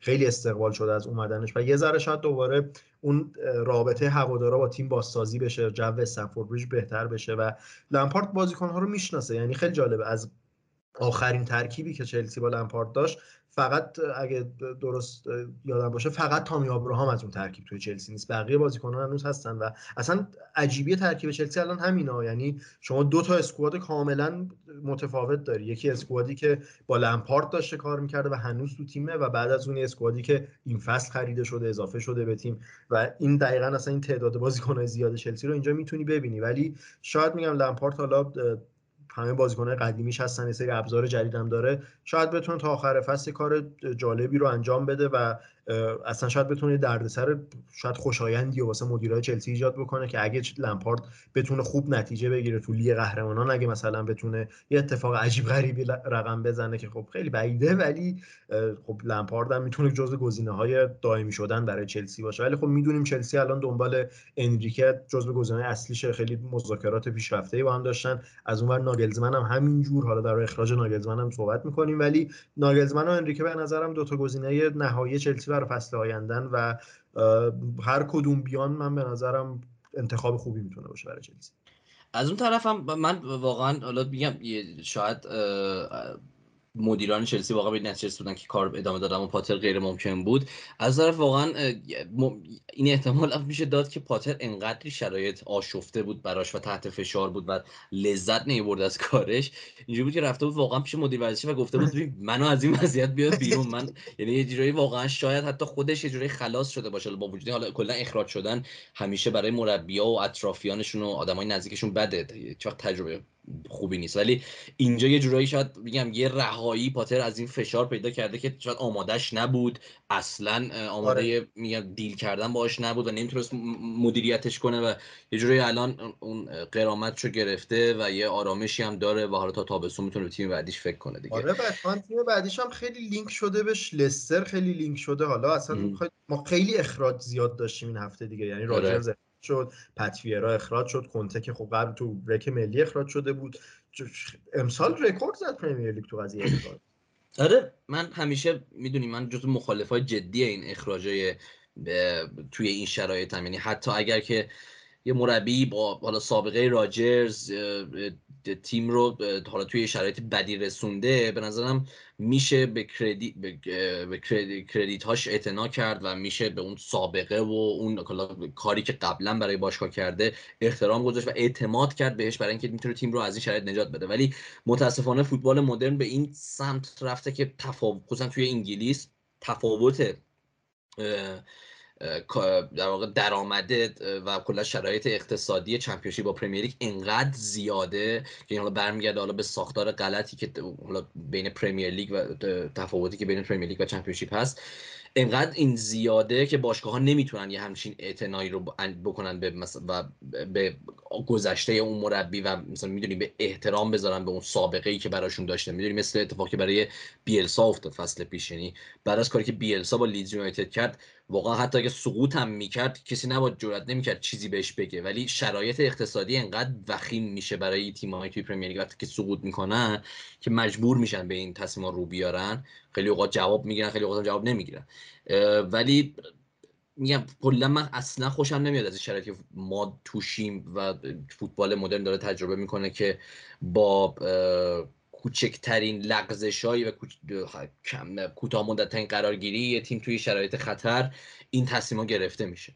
ولی خب برای راجرز که خب این فصل اصلا فصل خوبی رو نداشت با لستر. قابل پیش بینی هم بود اول فصل. یه تا حدودی تیم اصلا تغییر نشده بود و کاپیتان و دروازه‌بانشون هم از دست داده بودن و میگم اصلا شرایط خوبی نبودن. قبل از بریک ملی مقدار تیم بهتر شده بود لستر ولی دوباره بعد از ملک ملی به هم بعد از جام جهانی در واقع به هم ریخ شرایطشون و اصلا برد به زور می‌تونست به دست بیاره لستر و حالا این شرایط راجرز بود. ولی راجع به کنته کنته واقعا چند ماه بود که به نظرم از کاری که داشت می‌کرد توی تاتنهام لذت نمی‌برد. و تاتنهام به نظرم یه بالاخره دیر یا زود از کنته عبور می‌کرد. خصوصا که ما می‌دونیم که کنته سرمربیه که سرمربی طولانی مدت نیست و تا حالا سرمربی نمون که شما بتونی یه پروژه طولانی مدت رو باهاش ادامه بدی. سرمربی که میاد شرایط رو توی مدت کوتاهی عوض می‌کنه شما رو یه قهرمانی میرسونه و بعد بعد از دو سال جدا میشه. این همیشه کارنامه کنته بوده توی این چندین توی این چند سال توی این ده سال. ولی خب با تاتنهام اون پیشرفت دادن تیم تا همون تاپ فور فصل پیش در واقع چیز بود دیگه یعنی تا همون قد محدود بود. و ولی میگم شرایط متناقضی حالا بیا راجع به این وضع مثلا بحث کنیم. واقعا شرایط عجیبی داره تاتنهام. بیش تاتنهام موقعی که کنت اخراج شد چهارم جدول بود. اگر که این بازی با اورتون رو میبردن می‌رفتن رده سوم. حالا با بازی های بیشتر منچستر یونایتد و نیوکاسل بازی های ممکن کمتر داشته باشن منچستر که داره و ممکن بود مثلا با امتیازگیری از اون بازی ها دوباره بالاتر از تاتنهام برسن. ولی تاتنهام هنوز شانس خیلی منطقی داره برای تاپ فور شدن. هیچ کسی نمی‌تونه رد کنه شانس تاتنهام رو برای top four شدن.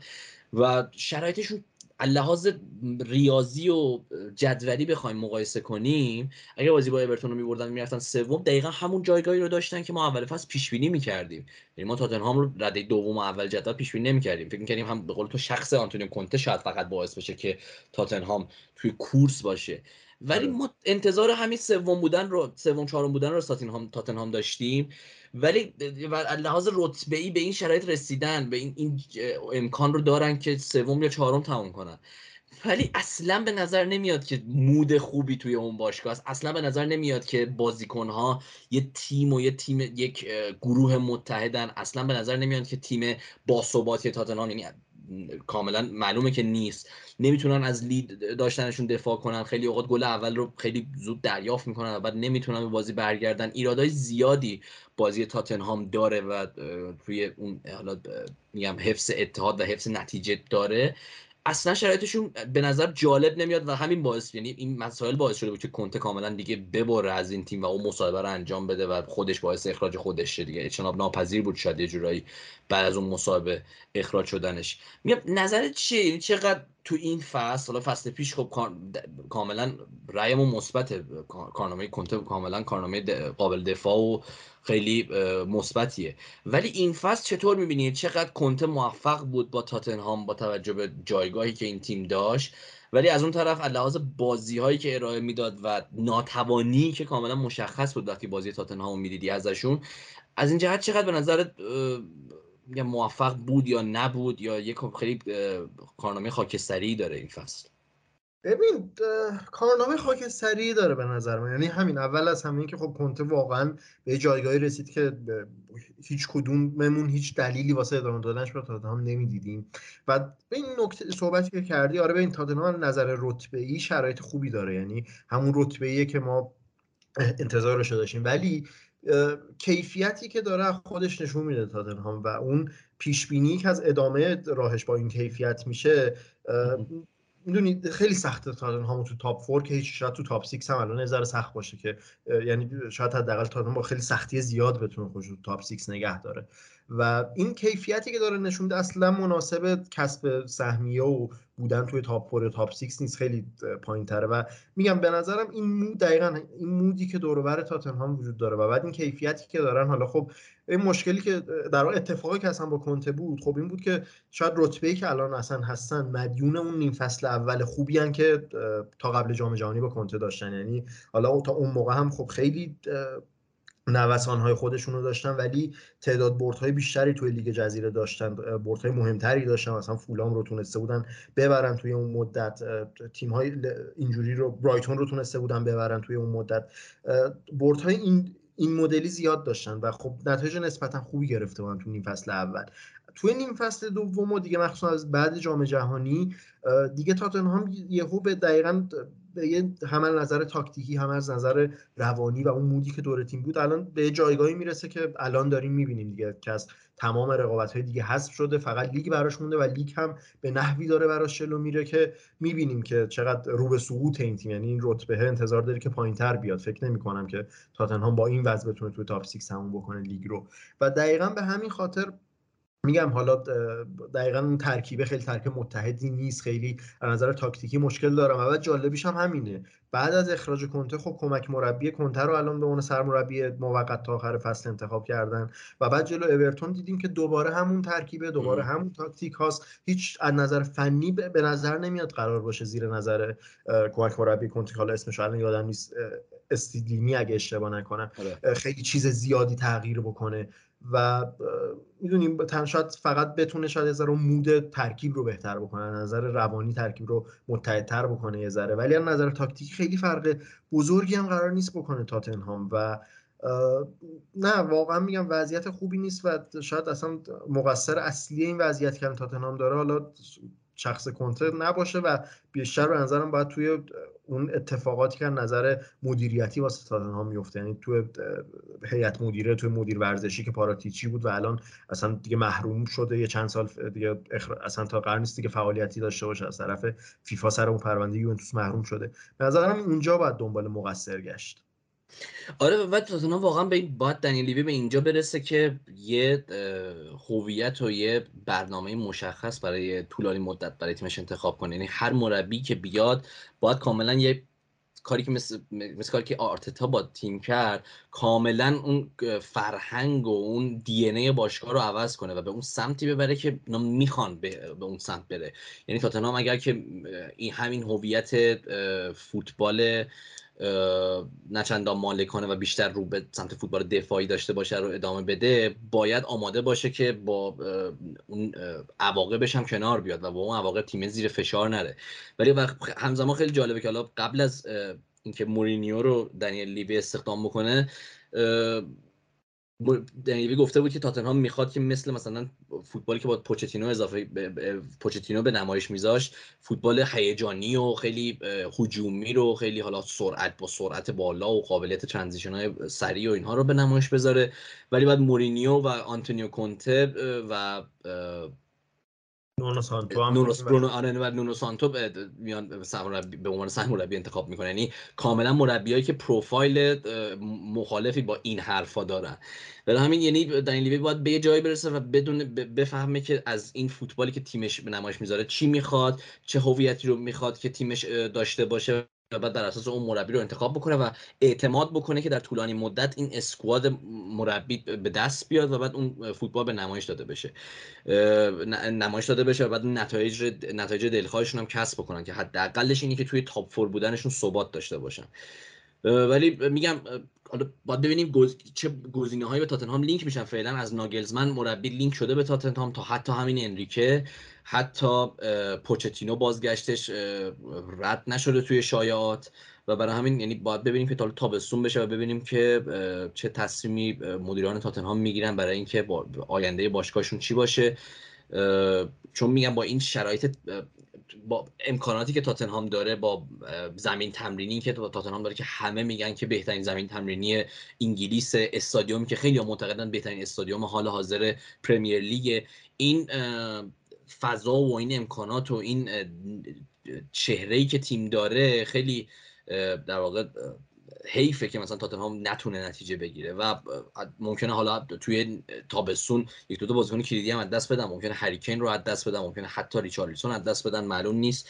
و ببینیم چی میشه. ولی خدا آینده هریکین خودش آینده هیجان انگیزیه توی تابستون که ببینیم چه تصمیمی گرفته میشه دربارش ولی می از مربیایی که بهش لینک ش... به تاتنهام لینک شده ناگلزمنه که ناگلزمن هم توی بریک ملی اخراج فوق العاده کننده و دور از انتظاری رو تجربه کرد و خبری که واقعا هممون رو شوکه کرد. آره ببین خیلی اخراج عجیبی بود. حالا به نظرم نمی‌دونم چیزی که شنیدیم و خوندیم و حالا چیزی که تحلیل خودم هست به نظرم این اخراج هم به خاطر سری دلایل فنی بود و هم یه سری دلایل خارج از زمین. حالا دلایل فنی که خب مشخص بایرن توی بوندسلیگا خیلی عملکرد پرنوسانی داشت. امسال اون عملکرد مقتدر همیشگی رو نداشت. چیزی که به نظر مدیریت باشگاه بود این بود که روند پیشرفت تیم خیلی کنده زیر نظر ناگلزمن. پیشرفت بازیکنهای جوان خیلی کنده. ولی به نظرم مشکل بزرگتر اون خارج زمین بود و حالا هم مشکلاتی که ناگلزمن با مدیریت باشگاه حسن سال حمیدزیچ پیدا کرده بود که مثل همیشه به نظر میاد همه مربیای بایرن با حمیدزیچ اختلاف نظری پیدا می‌کنن. و هم اخلاق خود ناگلزمن نشون می‌داد. این ناگلزمن میگم مربی بسیار خوبی از نظر فنی ولی شاید این سن پایینش هنوز یه ذره باعث میشه که یک سری رفتارهایی داشته باشه شاید در شأن یک مربی تیم تیم بارنمیخ نباشه یا یک سری از اخلاقهای حرفه‌ای رو رعایت نمی‌کنه. حالا آخرین اتفاقی که افتاد همین بود که مثل اینکه توی فیفا day ناگلزمن با اینکه تیم تمرین داشت رفته بود تعطیلات رو توی اتریش اسکی می‌کرد و اصلا مثل اینکه توی همون پیست اسکی از اخراجش خبردار میشه و هم حالا حرف هایی که کلا گاهی وقتا در مصاحبه هاش می‌زنه یه ذره اون ناپختگیشو به نظرم توی چشم می‌زنه. اتفاقاتی که هواشی که با رخکن داشته حالا سر زندگی شخصیش اصلا اصلا یکی از به نظر مشکلاتی که ناگلزمن تو این سن داره این بود که باعث شد اجازه داد که اون زندگی شخصیش دخالت بکنه تو زندگی حرفه ایش با اون اخبارها و اتفاقاتی که درباره پارتنرش وجود داشت که خبرنگاری بود نزدیک به رخکن بایرن.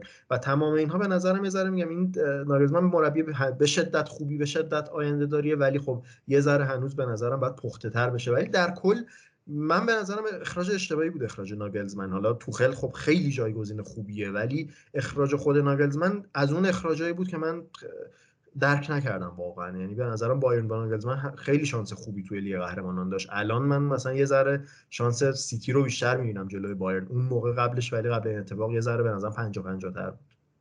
دقیقا منم موافقم. منم به نظرم اخراج میگم اخراجی بود که شاید تو این موقع فصل غیر منطقی بود. همین حالا جایگزین خوبی داره با با توماس توخل ولی توی این مقطع فصل و همین دقیقا کاری که ناگلزمن توی چمپیونز لیگ با بایرن کرده بود توی این گروه سخت و توی حالا روی روی با تیم مثل پی اس جی تمام بازی ها رو برده بودن. شرایط خوبی داشتن واقعا با انگیزه و فرم خوبی داشتن به بازی چمپیونز لیگ با سیتی می‌رسیدن و اصلا به طور کلی حالا درسته که توی بوندسلیگا شرایط بهترین شرایط ممکن نداشتن و حالا اختلاف شدیدی ننداخته بودن با تیم‌های مختلف. ولی می‌شد باز اعتماد کرد که بعد از بریک ملی دورتموند رو ببرن و دوباره همین سناریو تکرار بشه و بایرن به سمت بردن بوندسلیگا بره. ولی دقیقا همین مشکلات خارج از زمین یه مقدار صبر مدیران بایرن رو در واقع داشت به پایان میرسون و کلا همین شخصیت ناگلزمن. و نکته که راجع به همین دیش گفتی کاملا درسته. یعنی آماری هم هست از میانگین حضور مربی روی نیمکت بایرن قبل و بعد از زیچ قبل از زیچ پنج تا مربی آخر بایرن که در نظر بگیریم میانگین حضورشون روی نیمکت بایرن. یا آمار جالبی 732 روز و 107 مسابقه است. بعد از اینکه همیتیش به بازی به بایرن میاد از سال 2017 به بعد و نقش موثری داره روی تصمیم گیری های ورزشی تیم آره. این میانگین می‌رسه به 497 روز و 69 بازی فقط. یعنی کاملا نشون میده که تاثیر مستقیم داره این شخصیت همیدیچ و حالا اون سیاستی که توی تصمیم گیری های ورزشی بایرن داره کاملا خیلی تاثیر داره روی تصمیمات بایرن تصمیم های بایرن و خیلی کلا با نیکو کوواچ با هانسی فیلیک با آنجلوتی و حالا با ناگلزمن نشون دادن که صبر خیلی پایینی دارن الان مدیران بایرن و اگر حس کنن که فاجعه داره رخ میده که در مورد بایرن فاجعه این نبردن بوندسلیگا. سریع تصمیم می‌گیرن برای اینکه پیشگیری کنن. حالا این خودش باعث شده که توی این همه فصل مثلا هم فصلی که مثلا نیکو کوواچ داشت شرایطی بود بایرن داشت که ممکن بود بوندسلیگا رو دست بده ولی در نهایت بوندسلیگا رو برد. این همه اینا همه کمک کرده که در نهایت بوندسلیگا رو ببرن و هنوز این رکورد رو داشته باشن و دست نره این این استریکی که الان دارن روی این یک دهه اخیر. ولی دقیقا این نشون میده که اگه به هیچ وجه قبول نمی‌کنن نبردن بوندسلیگا رو حداقل. یعنی به هیچ وجه تحمل نمی‌کنن و قبل از اینکه به این همچین مرحله برسه هر دلیلی که داشته باشن جمع می‌کنن و به این تصمیم می‌رسن برای اینکه قطع همکاری کنن با این مربی.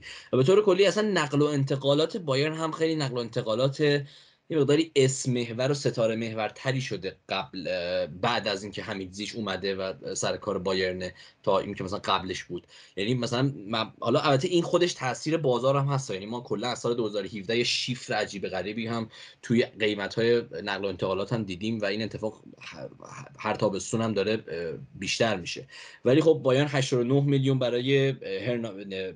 لوکاس هرناندز داده 66 میلیون برای دلیخت 45 میلیون برای سانه 43 میلیون برای اوپامکانو 43 میلیون برای تولیسو. حالا لابلاش بازیکنایی هم بودن که با قیمت های پایین و خیلی با ارزش ارزش فوتبالی بالا به تیم اضافه شدن مثلا گنابری با 8 میلیون داشتن گورتسکا رو به عنوان بازیکن free agent گرفتن اینا همه بوده. ولی به طور کلی یه شیفتی هم روی سیاست نقل و انتقال های بایرن ما داریم می‌بینیم. یعنی اصلا بایرن مونیخ باز... تیمی نبود که بره سراغ یه بازیکن بزرگ ولی توی اواخر دوره فوتبالیش مثل سادیو مانه.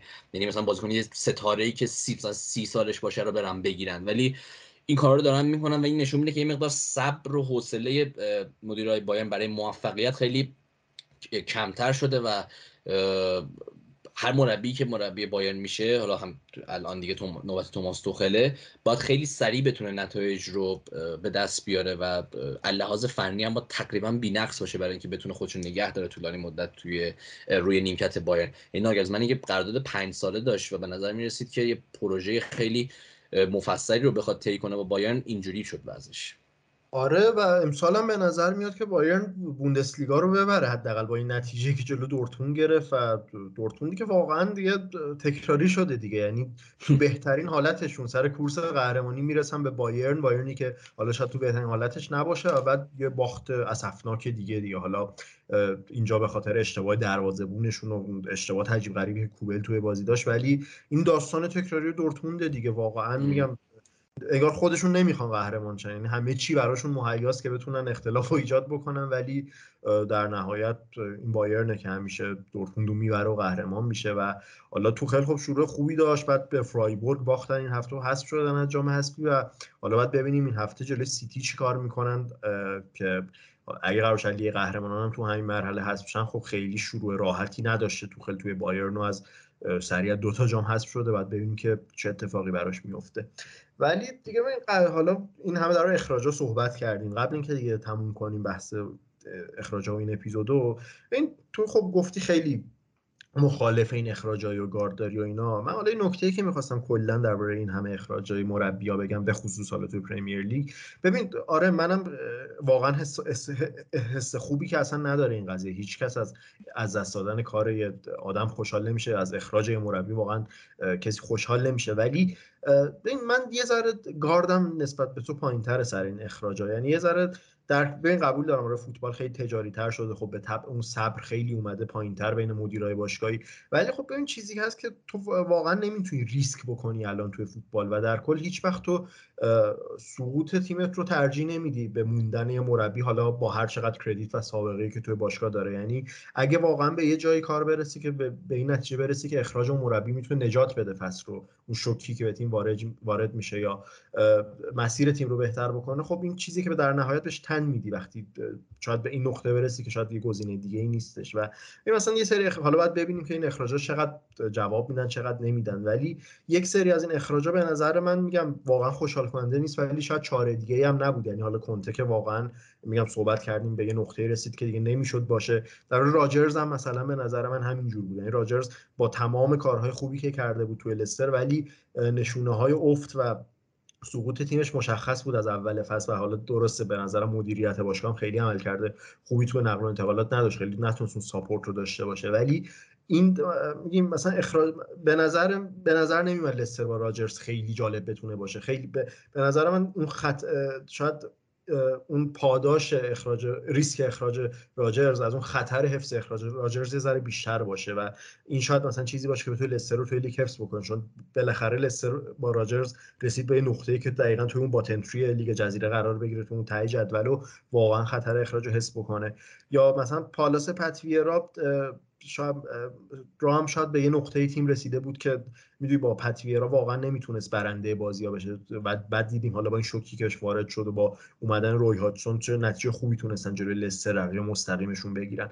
ولی در کل ببین حالا اینا که بکنم به نظرم پرمیر لیگ الان اصلا یه جوری شده شرایطش یه جوری شده که ما این اخراجا رو داریم بیشتر می‌بینیم و اون هم به خاطر نزدیک شدن عجیب غریب تیمای پرمیر لیگ. ببین الان انگار جدول پرمیر لیگ واقعا می‌تونی تو به دو تا نیمه تقسیم بکنی. یه نیمه 11 تایی که 11 تا تیم واقعا دارن پا به پای هم سر سهمیه های اروپایی می جنگن و از اون ور یه نیمه نه تیمه که اون نه تیم پا به پای هم دارن سر سقوط نکردن می جنگن و این نزدیک شدنه باعث شده که هر دو نیمه این تلفات رو بدن دیگه. انقدر این نتایج نزدیک شده انقدر رو تیم ها نزدیک سقوطن از اونور و انقدر از اونور یه سری تیم ها کارشون برای گرفتن سهمیه سخت شده که این اخراجا به نظرم ناخودآگاه بیشتر میشه. یعنی شاید اگه پرمیر لیگ انقدر نزدیکیش کمتر بود بین تیم ها فاصله بیشتر بود اخراجای کمتری هم شاید بودیم. این نزدیکی عجیب غریب این شکلی دو تا نیمه پرمیر لیگ خیلی به نظر تاثیرگذار بوده.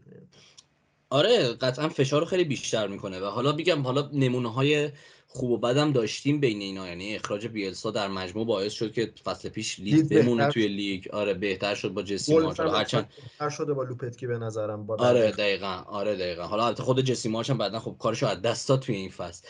آره. ولی مثلا همون اورتون پارسال با فرانک لپارت تونستن بمونن.